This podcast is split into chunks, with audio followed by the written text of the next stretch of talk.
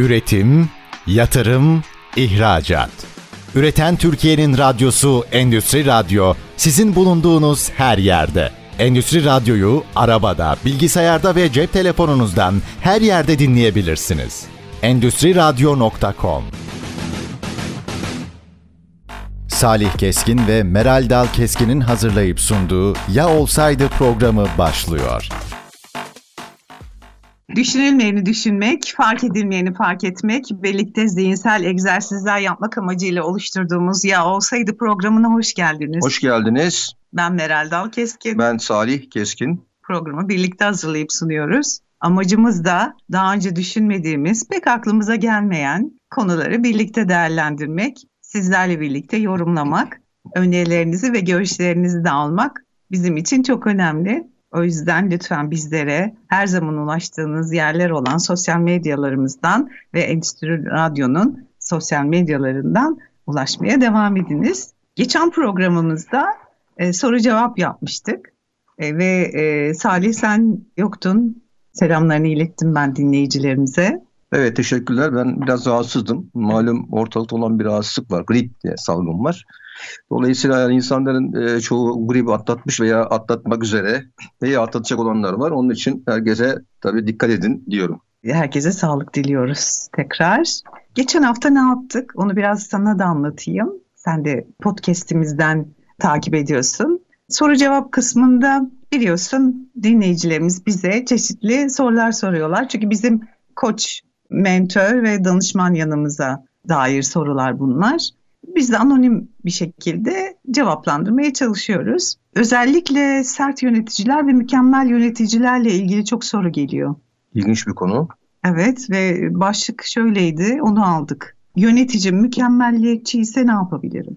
Yani işi zor demektir diye bir cevap gelmiş olabilir senden. Evet, bu arada biliyorsunuz sevgili dinleyiciler, ben yöneticilerle birlikte çalışıyorum yönetici ve lider koçu olarak. Hani bu mükemmel yöneticilerle koç olarak çok çalışıyorum. Siz de çalışan olarak dert yanıyorsunuz. O yüzden de e, bir takım ipuçları paylaşmış olduk. Onu yine podcast'imizden takip edebilirsiniz. Acaba yöneticiler sert olmayı bir maharet olarak mı e, görüyorlar? Aslında onlara da söylediğim gibi net olmakla sert olmak arasındaki farkı sanıyorum en başta bilmiyoruz. Net olmaya çalışırken biraz sert olabiliyorlar. Tabii ki arkasında birçok neden var. Bir program bununla ilgili yapabiliriz. Yapalım bence.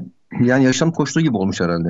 Yani bir, bir kısmı aslında yaşam koçluğuna gibi de dokunan noktaları olsa da ve biz yaşam koçu olmasak da yine de insana dair konuları tabii ki hep birlikte konuşabiliyoruz. Ve koçluk ve mentörlük arasındaki farkı merak edenler olmuş tekrar.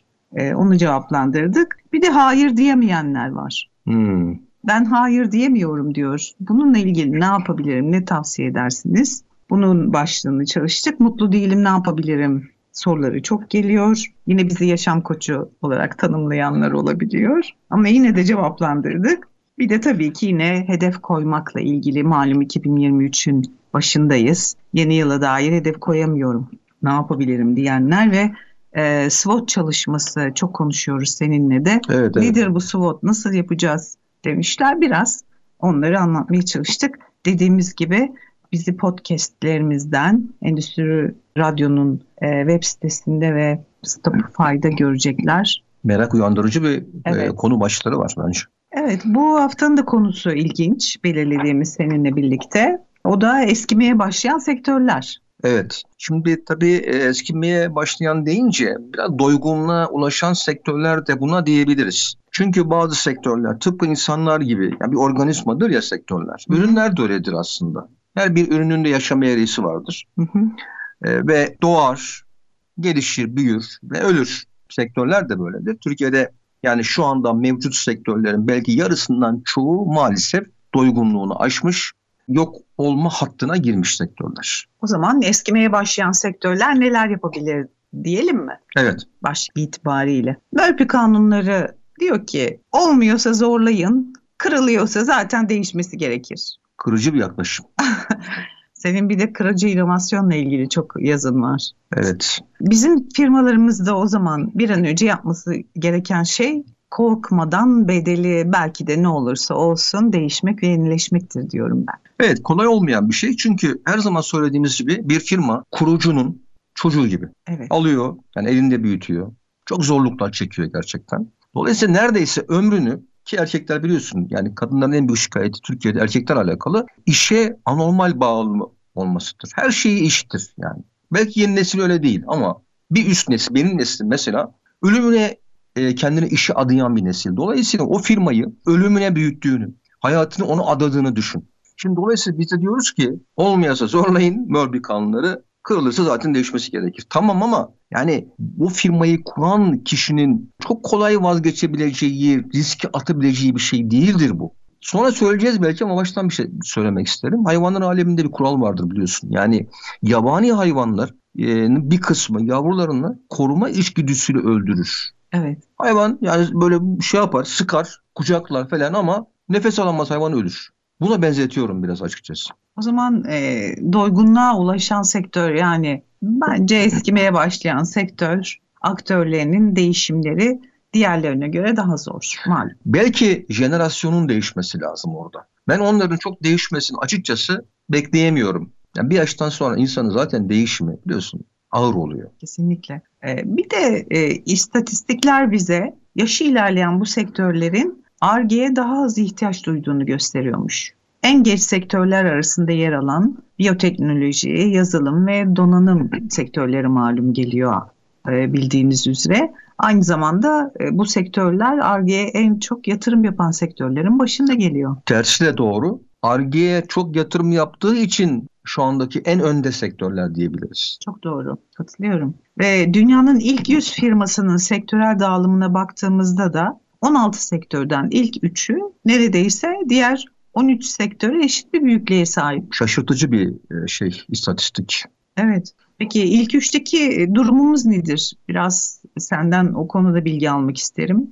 Mesela bu sektörlerden birincisi e, yarı iletkenler ve elektronik bileşen üretimi. İkincisi kimyasallar üretimi. Üçüncüsü de bilgisayar donanım üretimi. Bir kere bir ile üç geçmişi yirmi beş yılı geçmez. Gerçi elektronik komponentler, bileşim e, ve bileşen üretimleri tabii çok daha seksenli yıllara dayanabilir. Ama asıl bizim o sıçrama dediğimiz yani dört nokta sıfırla birlikte iki bin yılı sonrası meselesi, o dünyada şeyde sektörde, camiada sıçramanın yani patlamanın, büyümenin olduğu dönem diyebiliriz. Dolayısıyla Türkiye ilk e, bir, iki, üçte neredeyse yok gibi. Çok üzücü. E, üzücü ama aynı zamanda uyarıcı. Yani neden uyarıcı? Şimdi diyoruz ki yani bunları biz niye anlatıyoruz? İşte radyo, biz sonuçta bir misyon üstlenmişiz burada. Dolayısıyla kitleleri, kamuoyunu e, şey yapıyoruz, bilgilendiriyoruz, bilinçlendiriyoruz. Şimdi sektörlerde olanlar var. Şimdi örnek veriyorum. Geçen biz programlarımızda anlattık. Diyor ki filozoflar, insanların temas ettiği her şey akıllaşacak. Bu elektronik bileşenlerle ve yarı iletkenlerle alakalı bir şey, öyle değil mi? Yani e, temas ettiğimiz her şey derken masa, kapı, evet, kalem, kalem, kağıt, şuradaki peçetelik, yastık, belki lamba. Ama her şey. Duvar. Evet, günde insanlar dokuz yüz altmış nesneye dokunuyormuş. Evet. Yani farkında olmadan bir yerlere sürekli dokunuyoruz. dokunuyoruz. Yani elimiz temas ediyor. Dokunduğunuz her şey akıllaşacak diyor. Şimdi bu bize açıkçası ne mesaj verir? Ben e, müthiş fırsatlar olarak algılıyorum. Kesinlikle. Yani ne iş yapıyorsanız yapın. Unlu mamullerde yapsanız. Demek ki o ekmeği koyduğunuz kağıt akıllaşacak. Ama tabii ki e, bu sürece de dahil olmamız gerekir. Yani o yabancılar ona mindset deniyor. O düşünce şekline, paradigmasına, bakış açısına da sahip olmamız gerekiyor ilk önce. Çok güzel. Hani uyarıcı der ki onu kastediyorum zaten. Aslında bu bir uyarı. Ya diyorum ki bak önümüzdeki yirmi yıl çok kritik. Yani on yıl bile kritik de yani yirmi yıl diyelim. Çünkü bu yirmi yılda yapay zeka sistemlerinin gelişmesi, robotik modellerin hayatımıza girmesi, otomasyon sistemlerinin hayatımızın her yerinde olması zaten mümkün hale gelecek. Dolayısıyla bu imkanlar şu anda var. Alın o zaman kendi işinizi. Bunlarla nasıl match edebilirsiniz? Nasıl birleştirebilirsiniz? Bunun için de Ar-Ge ve inovasyon gerekiyor değil mi? Bunun için e, bence bir bilinç değişimi gerekiyor. Yani olaya şöyle bakmak lazım. Dedik ki eskiyen sektörler neler yapabilir? Başlığımız o. Biz diyoruz ki sektörünüz eskidiyse bunu nasıl anlarız? Kârlar düşmeye başladıysa ve herkes yaptığınız işi çok rahat bir şekilde yapabiliyorsa o sektör eskimiştir. Bu kadar. Yani hep örnek veriyoruz ya, sen de birazdan vereceksin. Tekstil sektörü, tekstil.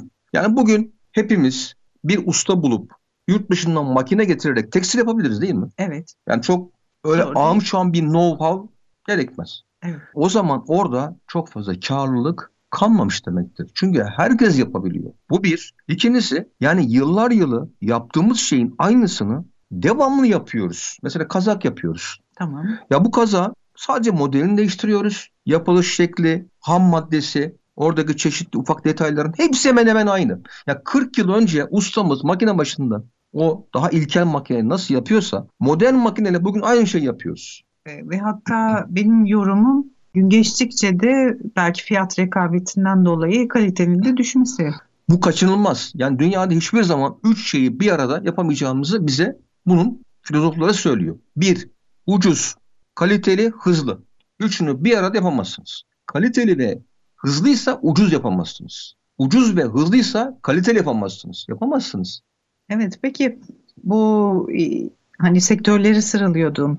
Yarı iletkenler, elektronik bileşen üretimi dedin. Evet. Birincisine, ikincisine kimyasal üretim dedin. Üçüncüsüne bilgisayar donanım üretimi dedin. Diğerlerini merak ettim. Evet. Mesela dördüncüsü tüketici ürünleri. Burada Türkiye iyi.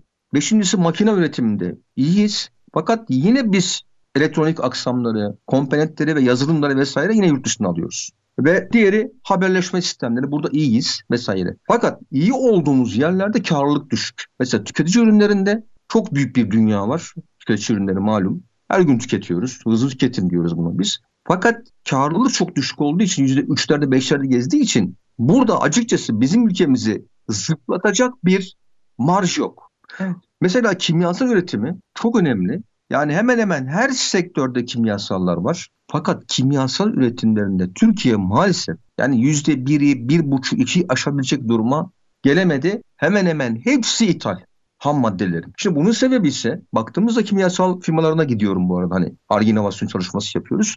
Orada diyoruz ki bunları yapamaz mıyız? Diyoruz yaparız. Fakat maliyetler yüksek olduğu için satamazsınız. Hmm. Satamayacağınız zaman pazara giremiyorsunuz. Pazar bariyerleri yüksek. Şimdi devletin burada e, sübvansiyonları önemli ve regülasyonlar önemli. Yani çeşitli duvarlarınla birlikte iç piyasanın korunması lazım. Ama bu bir politika. Politikalar her zaman söylüyoruz çok önemli. Devlet destekleri çok önemli. Bunun yanı sıra devlete de bel bağlamadan kabuk değiştirebilmemiz de çok önemli. Katılıyorum. Bizim ülkemizde maalesef yani bu bir şikayettir, bu bir sızlanmadır, yakınmadır ve benim sevmediğim bir şikayet şey. Yani işte devlet destek olmuyor, yani işte arkamızda öyle bir şey yok, güç yok vesaire. Yani dünyanın öyle hiçbir firması, adam akıllı büyüyen firmaları devleti arkasına alıp da, tabii büyüyenler de var, o ayrı. Ama büyük kısmı kendi girişimcilik yetenekleriyle büyümüştür. Onu bilmemiz lazım. Evet, zaman çok hızlı ilerliyor. Sevgili dinleyicilerimiz, kısa bir ara vereceğiz. Aradan sonra yine birlikteyiz. Üretim, yatırım, ihracat. Üreten Türkiye'nin radyosu Endüstri Radyo, sizin bulunduğunuz her yerde. Endüstri Radyo'yu arabada, bilgisayarda ve cep telefonunuzdan her yerde dinleyebilirsiniz. Endüstri Radyo nokta com. Aradan sonra yine birlikteyiz. Ya Olsaydı programındasınız. Ben Meral Dal Keskin. Ben Salih Keskin. Konu başlığımız doygunluğa ulaşan ve artık eskimeye başlayan sektörler neler yapabilir? İlk bölümümüzde sektörlerin sıralamasına bakmıştık. Özellikle eskimeye başlayan sektörlerin Ar-Ge ve inovasyon yatırımlarının çok azaldığını, hatta bu azalmadan dolayı da eskimeye başladıkları yönünde bir yorumumuz olmuştu. Şimdi de istersen sektörlerin başarısız olmasına sebep olan çevresel ve örgütsel faktörleri biraz değerlendirelim ki bizi dinleyen dinleyicilerimiz e, belki bu noktada kendi sektörlerini gözden geçirirler ve az sonra sunacağımız çözüm önerilerini birlikte değerlendirebilirler. Evet, sektörlerin başarısız olmasına sebep olan çevresel ve örgütsel faktörlerin başında pazarlama alanındaki yetersizlik geliyor.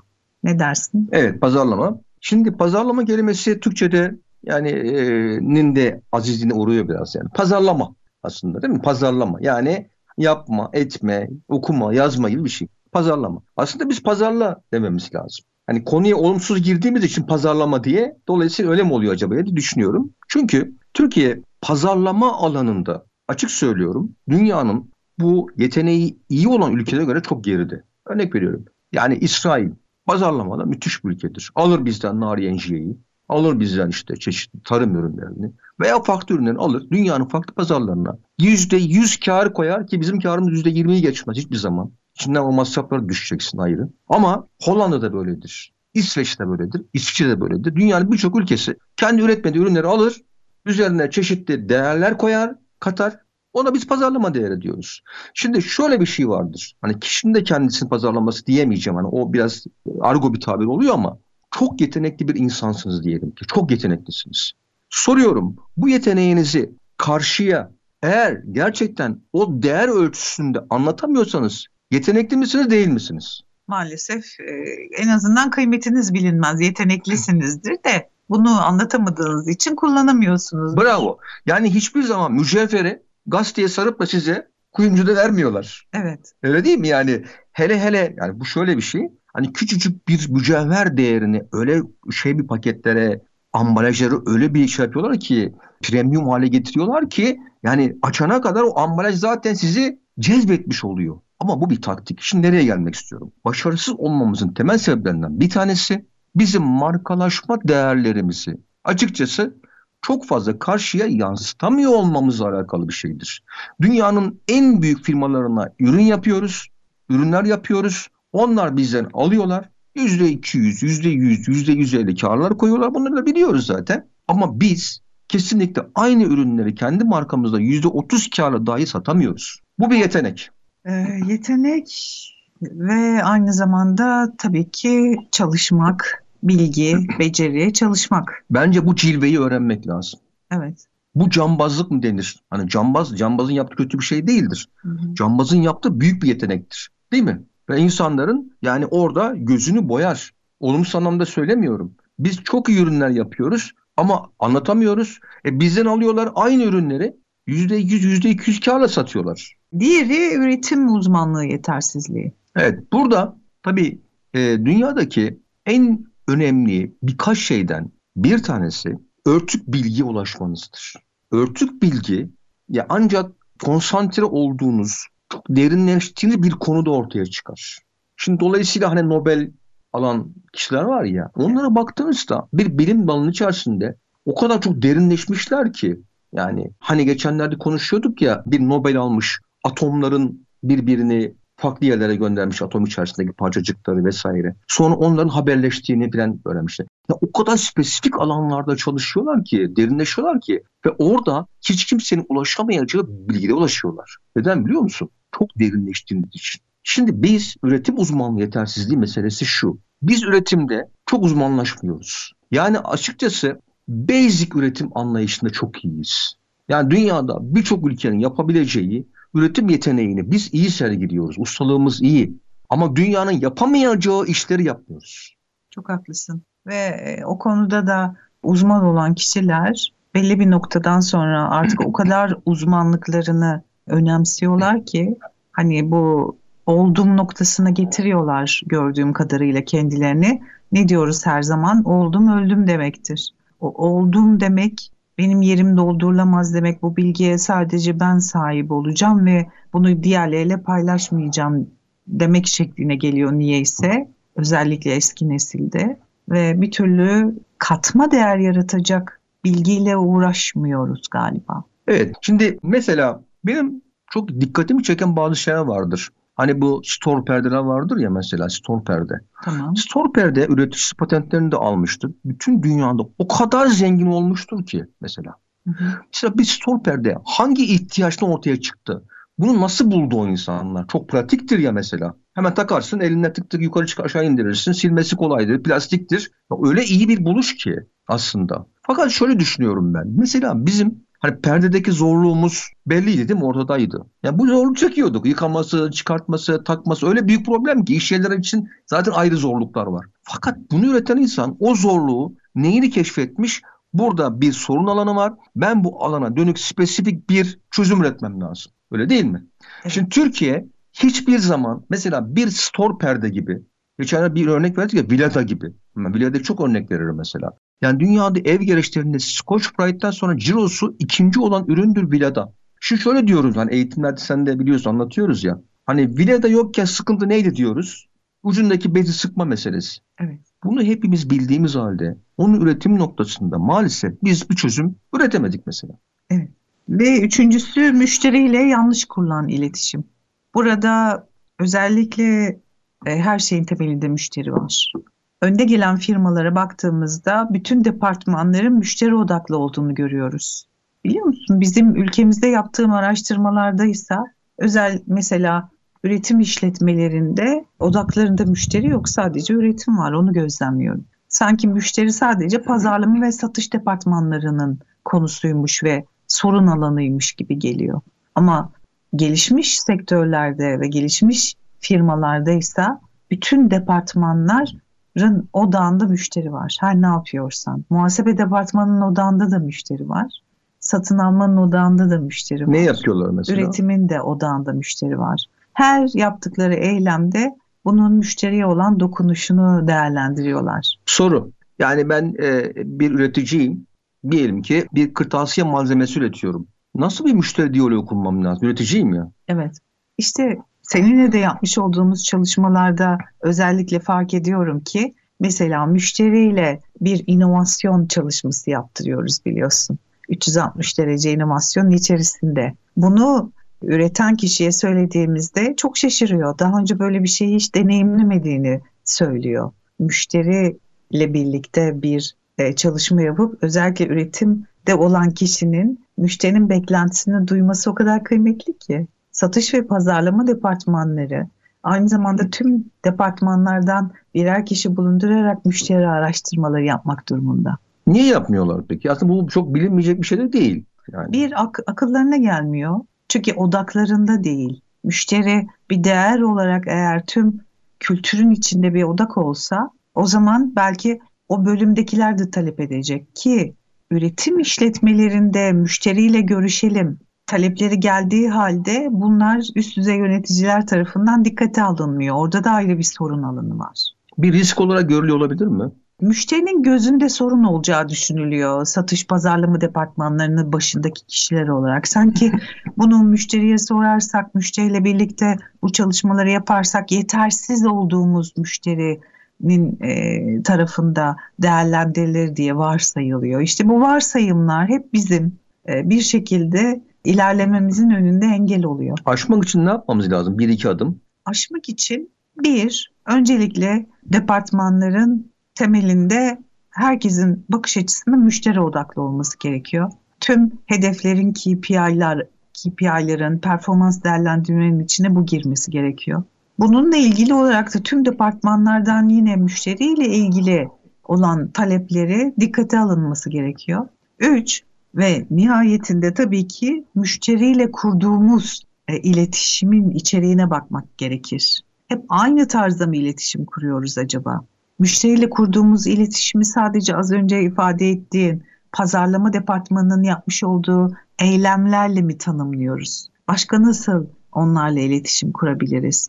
Hatta biliyor musun, çalışanlar da biliyorsun iç müşteridir. Ve ben bazen bazı ürünlerde özellikle ambalaj kısmında kesinlikle o firmanın o ürünü almadığını düşünüyorum. Çünkü eğer o firmadaki çalışanlar, onların eşleri, aileleri, onların çevresi bunları alsaydı, onlar da onlardan geri bildirim alsaydı, o ambalajın açılmadığını ve tırnakları kırdığını e, ve açılmadığı için bir daha o markayı satın alınmadığını bilirlerdi. Burada galiba online dünya biraz bu konuyu şöyle aşıyor. Hani satın alırken sen aslında bir iyi bir online ürün alıcısın aslında, biliyorum çünkü. Orada müşteri yorumları galiba biraz etkiliyor değil mi insanları? Kesinlikle.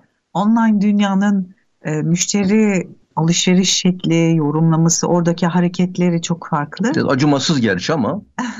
Ama çok alıştı artık insanlar. Yani iyiyi de duymak istiyor, iyi olmayanı da duymak istiyor. Bir de çok enteresan, artık tecrübe, deneyim elde ettiğimiz için biz profesyonel e, tüketiciler iyi olmayan yorumları bile hangileri ne kadar doğru, hmm. hangileri hangi bakış açısıyla yazılmış, onları bile e, sentezleyebiliyoruz, biliyor musun? Çünkü görseller paylaşılıyor orada. Hani bir kıyafet giymiş birisi, kıyafeti paylaşıyor, giydiği şeyi paylaşıyor. Anlıyorsun yani yorumla ne kadar Sadece... uyuştuğunu. E, kıyafet değil, beyaz eşya, küçük ev aletleri, evet, tüm diğer e, ufak tefek şeylerde de aynı şekilde. Oranın da ayrı bir dünyası var. O yüzden lütfen diyoruz ki müşteriyle kurduğunuz iletişimi gözden geçirin ve lütfen çeşitlendirin. Yani müşteri acı söyler. Hani o, dost acı söyler diyoruz ya, evet, aslında müşteri acı söyler. Bir de tabii yine geri bildirime giriyor bu konu. Geri bildirim, ileri bildirim konusu. Geri bildirim almaya açık olmak çok çok kıymetli. Ee, müşteriden de geri bildirim alıp senin söylediğin gibi acı da olsa acıya ihtiyaç var aslında. Çünkü güzeli herkes söyleyebilir. Demek ki firmalarımız çok acı duymak, yemek istemiyor olabilir yani. Yani o zaman da ne oluyor? Sektörlerin başarısız olmasına sebep olan çevresel ve örgütsel faktörlerin içerisindeki bir yere takılıyorlar. Dördüncüsü piyasanın küçülmesi, küçük olması. Evet. Şimdi piyasanın küçük olması meselesi şu. Her sektörün bir pazarı, bir, bir pazar boyutu var. Ona biz pasta diyoruz. Pasta. Diyelim ki bir sektörün pasta boyutu yani bir milyar T L olsun. Tamam. Yıllık. E, ve aktör sayısı da diyelim ki on bir bin firma var Türkiye'de. Büyüklü küçüklü. Tamam. Şimdi dolayısıyla pastanın boyutu belli. Evet. Yeni girecek olan birisi sektöre eğer aynı işi yapıyorsa, benzer şekilde yapıyorsa ve benzer şekilde piyasaya girecekse, müşteriye sunacaksa o bir milyar T L'lik pastadan kopartmak zorunda. Evet. Halbuki olması gereken şey bir milyar pastayı büyütmek olmalıydı. Örnek veriyorum. Yani üçü bir arada ürün var ya hani kahve. Evet. Şimdi o mevcut kahve pazarından almadı. O yeni bir pazar oluşturdu. Yani şeyi büyüttü aslında. Pazarı çok büyüttü. Dolayısıyla bizim firmalarımız genelde belli bir pazar boyutumuz var. Ya bu boyut değişmiyor. Ya müşterinin satın alma oradaki e, miktarı değişmiyor. Ya daha doğrusu üç aşağı beş yukarı değişir ama genelde şeyler belli, yani rakamlar belli. Yıllar içerisinde belli bunlar. Yani sen diyorsun ki alt segmentleri oluşturup orada bir alan yaratmaya çalışmalı. Çok doğru ama alt segmente aynı ürüne yine gidemezsin. Yani şeyi değiştirmen lazım. Bakış açını değiştirmen gerekiyor. Ve farklılaştırman gerekiyor. Bir örnek vereceğim. Evet. Bir kargo firması var. Adını söylemeyeceğim. Bu kargo firması şöyle bir şey yaptı. Şimdi kargo dünyasında çok fazla bir farkındalık yok değil mi yani? Evet. Ben senin güvenli bir şekilde e, kargonu ulaştıracağım. E zaten müşterinin istediği de bu. Yani tersi mi olacaktı diye düşünüyoruz değil mi? Ve bunu yirmi dört saat içerisinde yapacağım diyorsun. E, zamanımız yine Peki. azaldı. İstersen bir sonraki e, devam aradan sonra, sonra devam edelim. Tamam. Kısa bir ara veriyoruz. Aradan sonra kaldığımız yerden devam edeceğiz.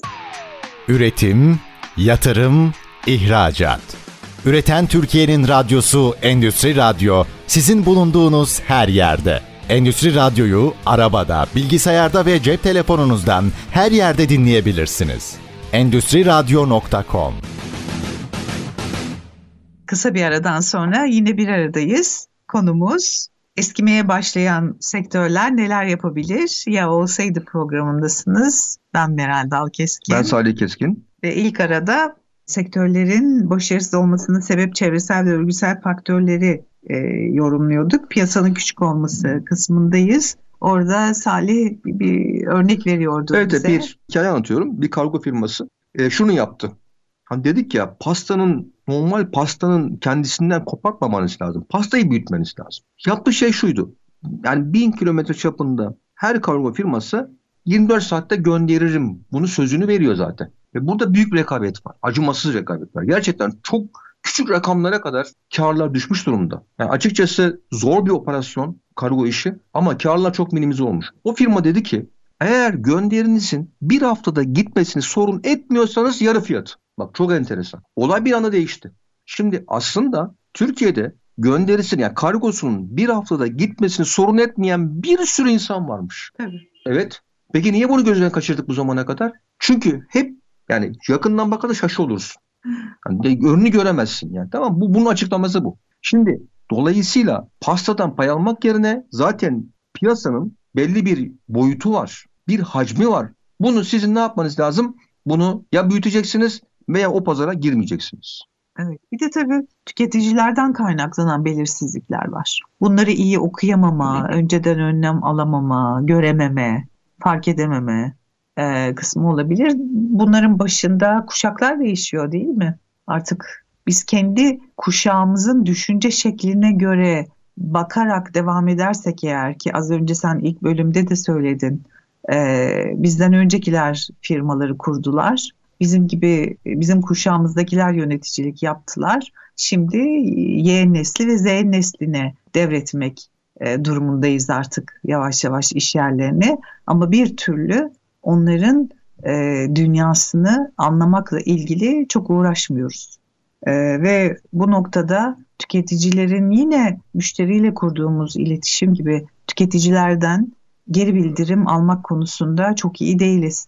Doğal olarak tüketicilerin yeni dünya düzenindeki bakışı, hissettikleri, duyguları, onlara nasıl dokunacağız, ne yapacağız, tüm bunlarla ilgili hedeflerimiz, aksiyonlarımız, eylemlerimiz ve dönüşüm programımız yoksa eğer buradan gol yiyoruz. Şimdi orada tabii doğru. Bir de şu var, konjüktürler de müşterilerinin satın alma davranışlarını etkiliyor.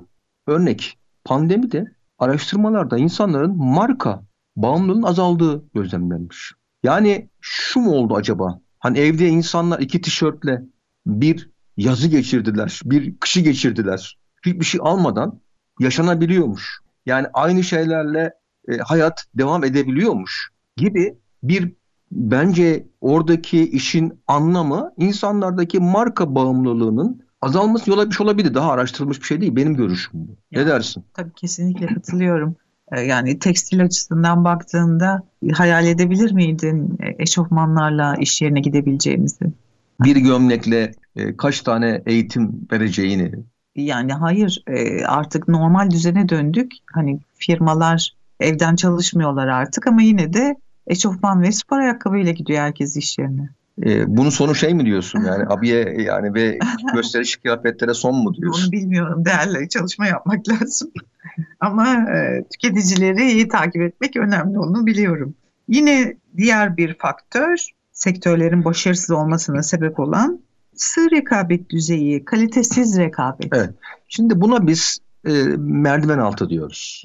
Yani dünyanın yani o büyük ülkelerinde tırnak içerisinde gelişim ülkelerinde E, yani merdiven altı üretime izin verilmez. Yani neden verilmez? Çünkü e, kaliteyi etkiler. Ama her anlamda etkiler.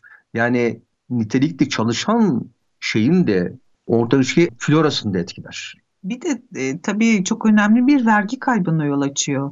Oradaki insanlar, düzenli vergi veren insanlar o değiller muhtemelen. Tabii bak şöyle bir etkisi oluyor. Direkt ve indirekt. Birincisi E, vergi konusundaki ve farklı masrafların, maliyetlerin düşük olmasından dolayı pazara ucuz girdiği için benzer ürünler asıl kaliteli olan o markaları bir kere e, çok ciddi etkiliyorlar, vuruyorlar yani. O bir. İkincisi kaliteli markalar da karları zaten hani pazarı zorluyor ya pazara ucuz giren firma. Dolayısıyla karlarını istedikleri yere getiremedikleri için düşük tutmak zorunda kalıyorlar ama kaliteyi de bozamıyorlar markaların yapısı gereği. Bu sefer çalışan maaşlarında olabilir. Yani insanların oradaki gerçek alması gereken bedellerin daha altında bedeller ödeniyor.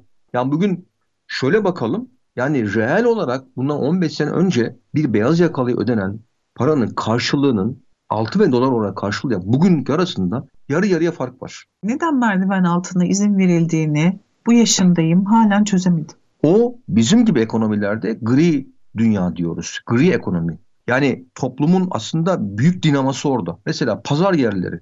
Pazar yerlerinde fiş var mı? Fatura var mı? Ama çok büyük bir ekonomi var. E git Laleli'ye, Mertere git, bavul ticareti akşama kadar alıyorlar. İşte yurt dışına gönderiyor. Orada anormal bir nakit döngüsü söz konusu.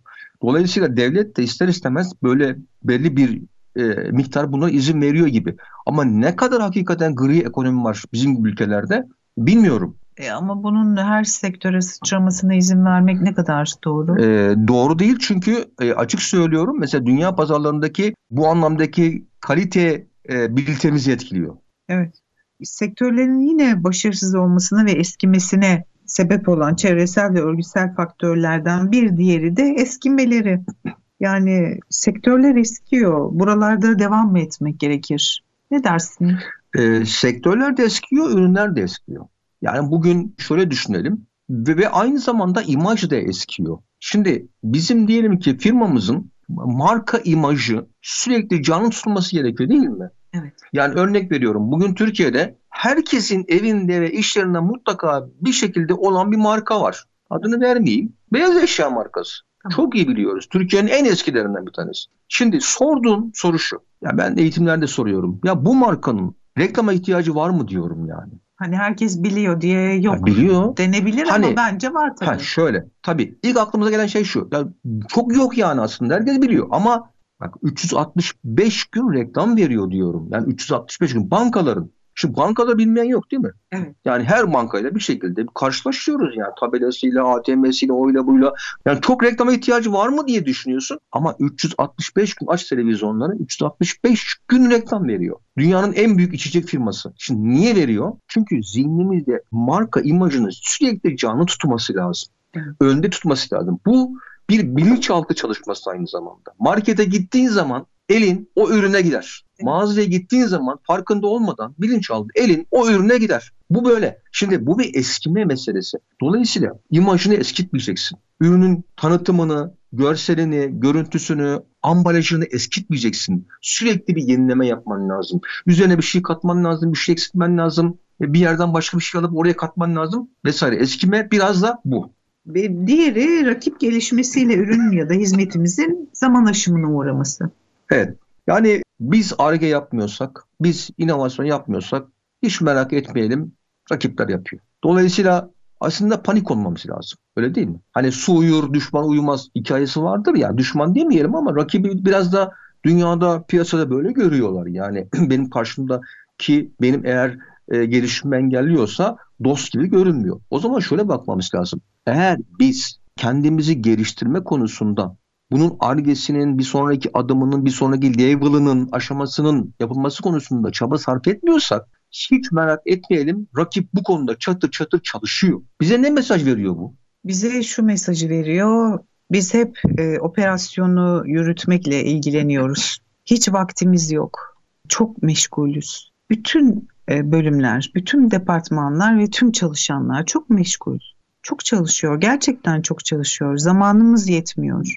Ve soruyoruz sizlere, diyoruz ki katma değer yaratmak için ne kadar zamana ayırabiliyorsunuz? Sıfır ya da yüzde bir, yüzde iki. Halbuki o Ar-Ge ve inovasyon yapan kurumlar zamanlarının en az yüzde onunu, yüzde yirmisini ayırıyorlar değil mi? Hem de programlı şekilde yapıyorlar bunu. Dolayısıyla hiçbir büyük firmanın zamanın, yani boşa harcanacak zamanı onların yok. Ama şunu biliyorlar, boşa verdiğimiz zaman İnsanların zihinlerini biraz daha kontrol altına alabildikleri, belli konularda belki yeni fikir üretebilecekleri zaman olarak görüyorlar. Ve üretiliyor da, üretmeseler buna devam etmezler ki yani. Ve bugünkü nesil ya biraz daha konformist bir nesil. Dolayısıyla bu nesli biraz daha rahat ettirmek, pışpışlamak diyoruz ya biz biraz yani. Hmm. Biraz da öyle bakmamız lazım. Yani ilk başta vardı ya, yani biz firmalarımızın hani geçen hafta işlemişsiniz, sert patron, net patron vesaire. Hmm. Yani biz hala sertliği, yani orada şey gibi görüyoruz, tamam mı? İş yaptın mı? Gücü olarak görüyoruz. Halbuki neslin duymak istediği bu değil. Kesinlikle. Neslin duymak istediği birlikte nasıl daha farklı üretebiliriz? E, nelerimiz güçlü, nelerimizi güçlendirmemiz gerekir ve e, herkes yeteneği ölçüsünde ne katacak? Bu kadar. Ve aynı zamanda tabii iş yaşam dengesini çok önemsiyorlar. Onu söyleyecektim, onu da e, hatırlatmış olalım. Açıklarsan biraz. Yani biz eski nesil, İş ne zaman biterse mezai o zaman biter felsefesiyle yetiştik. Ama yeni nesil iş biter. Yani mesai ne zaman sona eriyorsa iş, iş bitmiştir. Ve artık ondan sonra özel hayat zamanı başlamıştır. Ve ertesi gün tekrar kaldığımız yerden başlayabiliriz. Niye bu telaş? Niye e, bu kadar e, a, hız yetişmesi gerekiyor? Bunu e, anlamak istemiyorlar. Ee, ve hani fazla mesai kavramları, mesai kavramları, saat kavramları bunların hepsi değişiyor biliyorsun. Yani dokuz altı artık esneyebiliyor. Senin de çok güzel bir yazın evet, var. Evet. Ee, şu an LinkedIn'de ve sosyal medyada dolaştığın ve çok da insan takip ediyor gördüğüm kadarıyla. yirmi bini geçmişti. otuz beş bin. otuz beş bin. Kişi okudu. Yani evet. Şöyleydi çok kısaca, yani ben söylemedim aslında. Türkiye'nin en bilinen medya patronlarına bir tanesi, yani nedir yani sabah erkenden kalkıp bir işe gidiyoruz, on buçukta başlasak olmaz mı diye bir öyle attı ortaya. Yani tabii sosyal medyada konuşuldu, tartışıldı, insanlar fikirleri söyledi. Ben de bir şeyler söyledim. Yani aslında bunu yıllardır söylüyorum. Kaldı ki bununla alakalı makalelerim de vardı. Orada aykırı e, saat teorisi diye bir şey vardı. Bunu bulabilirler yani Google'da, aykırı saat teorisi Halil Keskin diye. Şimdi orada tez şuydu aslında. Yani e, Japonya'da var bu. Sabah aslında sekiz buçukta mesai başlıyor ya. İşte ben onda geliyorum. Akşam beşte çıkacaksam bir buçuk saat geç çıkıyorum. Yani haftada kırk saat mesai varsa eğer, bizdeki gibi. Bu kırk saati eğer dört günde bitiriyorsam ben üç gün tatil yapıyorum. Yani anlatabiliyor muyum? Şimdi yani askeri modele öyle alışmışız ki sabah sekiz buçuk, akşam beş örnek veriyorum. dokuz altı. Yani nedir yani bu zaman şeyini kim koydu? O zaman trafik anormal işte yoğunlaşıyor, değil mi? Yani pik saatler oluyor, daha fazla zaman kaybediyoruz vesaire. Bunlar niye esnetilmiyor? Tamam, üretim işletmelerinde bu biraz daha üretim altyapısının kurgulanmasını gerektirir yani. Ama en azından içeride beyaz yakada bu esneklikler sağlanabilir. Yani Allah'tan pandemi bize olumsuz bir dönemdi. Ama bazı olumlu şeyleri de oldu. Katkıları da oldu. Mesela bu esneyebileceğimizi bize gösterdi. Tabii pandeminin ilk dönemlerinde maalesef yirmi dört saat neredeyse çalışma şeklindeydi. Gerçekten oralar çok kötüydü ve insanlar çok yoruldular. Pandemi döneminde çok yoruldu. Ama hep patolojiktir. Yani geçişler öyle kolay değildir. Ve şimdi o yorgunluğun arkasından hani bu dört gün çalışma, üç gün çalışma konularına çok sıcak bakıyor çalışanlar. Kesinlikle. Ve e, son, süremizin sonuna geldik. E, haftaya herhalde işleyeceğimiz konuları. Evet, haftaya işleyeceğimiz konuları söyleyelim. O da şimdi hani malum bugünkü konumuz eskimeye başlayan sektörler neler yapabilir? Sektörlerin başarısız olmasının sebep çevresel ve örgütsel sekiz faktörü yorumladık. Haftaya da eskimeye başlayan sektörler hangi konulara önem vermeli? Hangi konularla ilgilenirse bu zorlukları aşabilirler? Ve çok farklı ipuçları sizlerle paylaşıyor olacağız. Her cuma saat on ikide bizi takip etmeye devam edin. Dinlemeyi mutlaka unutmayın diyoruz. İyi günler diliyoruz. Sağlıklı günler. İyi günler. günler.